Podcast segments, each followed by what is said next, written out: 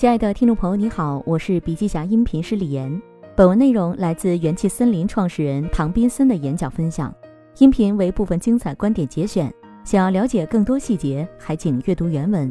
本期音频还可以在喜马拉雅、懒人听书、蜻蜓、乐听、三十六课、荔枝等平台收听，搜索“笔记侠”即可。你也可以关注我们的微信公众号“笔记侠”，查看更多内容。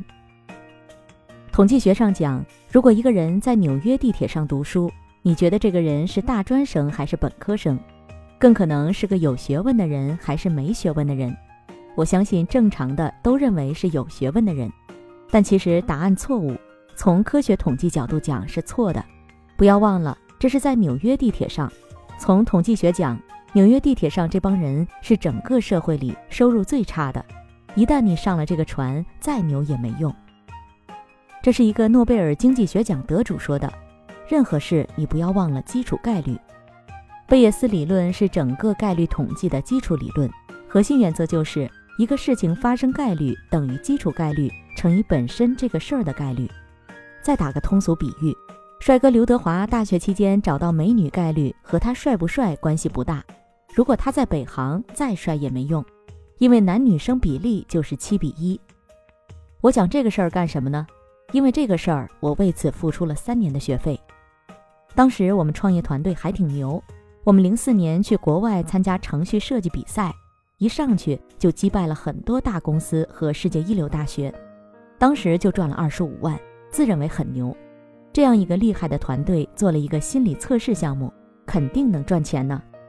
与之对应的是，能力也不好、学问也不高的一帮销售，但做了 SP 行业。你觉得这两个团队哪个更有钱？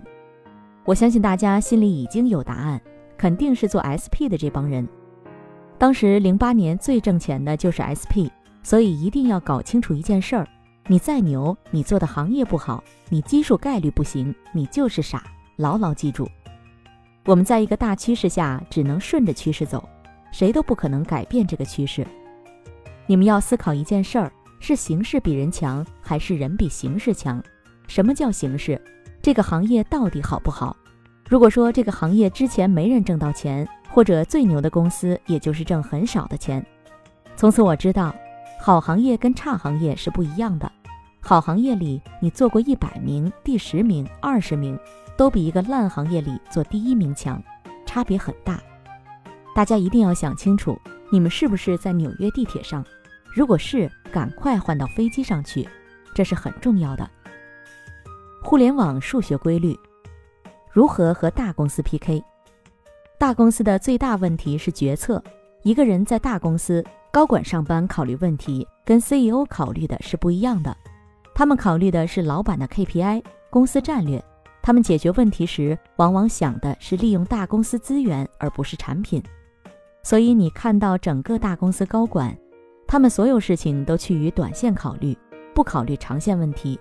短线方法就是从公司要资源，向领导做 PPT；长线方法就是解决产品。我前段时间去了趟以色列，这个国家很有意思，就那么点儿大，啥也没有，但比周围那些有资源、有石油的国家都挣钱。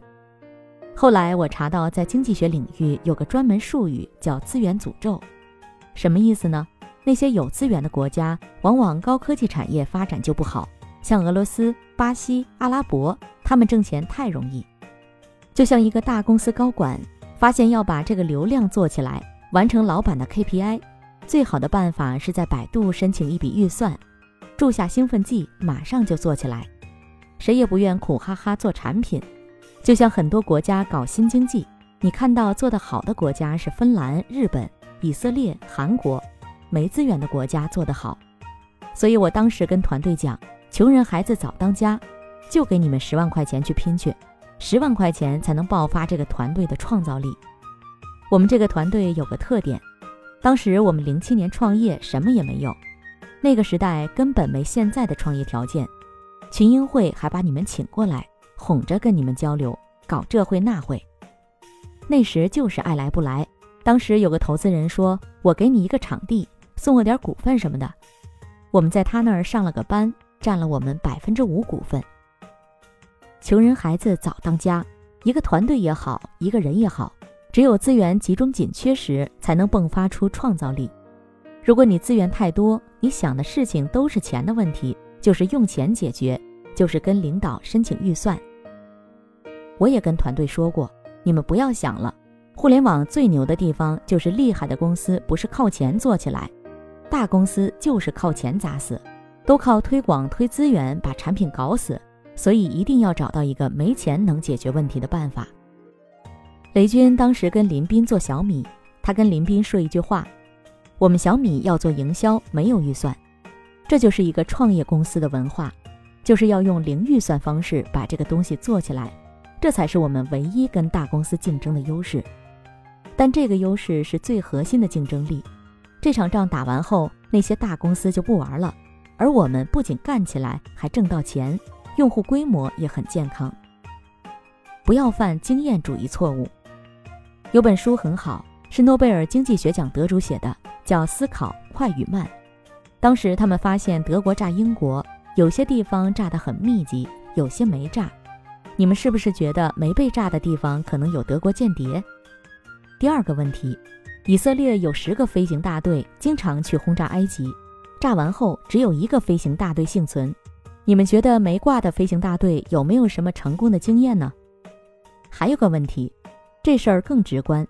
假如说你在妇产科医院门口看到这个医院上周生了十个男一个女，你们觉得这个医院是不是就生男的多？其实都是概率问题。你们如果在这儿花很多时间研究，就犯了经验错误。这东西其实没规律，你不要遇到事儿就总结一下规律，这很可怕了，非常折腾人。这就叫经验主义。人类在认知上有个毛病，喜欢动不动就总结，因为他想把事情简单化。喜欢总结，但这样有个什么结果呢？人类为什么有封建迷信？为什么有些人喜欢烧香拜佛？因为前一年不下雨，今年下雨了，他拜下佛，第二天就下雨，他觉得很有效果。其实这件事情没有必然关系。我们当时做产品时也犯过很多错误，很多产品细节。举个例子，因为每个团队每个人过去都有各自经历。这些经历让他有经验主义，他非常执着于这个，于是，在一个配色、一个布局、一个排版上就纠结很多，这是最可怕的。你们一定要搞清楚哪些东西是基本规律。什么叫规律？规律就是你执行后，这个东西一定会浮现，就像太阳从东边升起，西边落下。如果你们做这个事儿来来回回纠结没效果，你一定要想清楚。你们讨论的基本规律是不是有问题？讨论的依据是不是有问题？你们还在坑里爬，没有找到真正的规律。什么叫真正的规律呢？如果真正找到规律，你会发现产品是指数级增长。当你来回折腾看不到明显变化时，你们要想的是，是不是你方法有问题？是不是过去经验导致你们在一个坑里？你们一定要找到快速增长的感觉。企业的最大成本是什么？最后说一个问题：你们觉得一个企业最大的成本是什么？回想我们最大的成本是走了很多弯路，是决策成本。我负责任地说，你们未来的三年时间可能有百分之五十是白忙的，要注意这个事儿，而不要花很多时间在和员工砍砍工资啊，谈谈房租啊，纠结一下办公室配色啊。我们刚创业时也没有很多钱。就花很多精力去纠结管理细节，而在思考战略上，在时机把握上花费的太少，这是最大成本。雷军说：“深度思考比七七八八的都重要。”同样道理，不要用战术上的勤奋掩盖战略上的懒惰，多花时间思考你的方向，少交学费，少走弯路，人生是可以走直线的。好了，亲爱的听众朋友。今天的分享就到这里，感谢您的收听。有任何感想和建议，您都可以在评论区留言。新商业干货就看笔记侠，深度专访、品牌传播、线下沙龙等商业合作。如有需要，烦请联系笔记侠商务小伙伴魏志尚，联系方式：幺七六三幺八八幺九五七幺七六三幺八八幺九五七。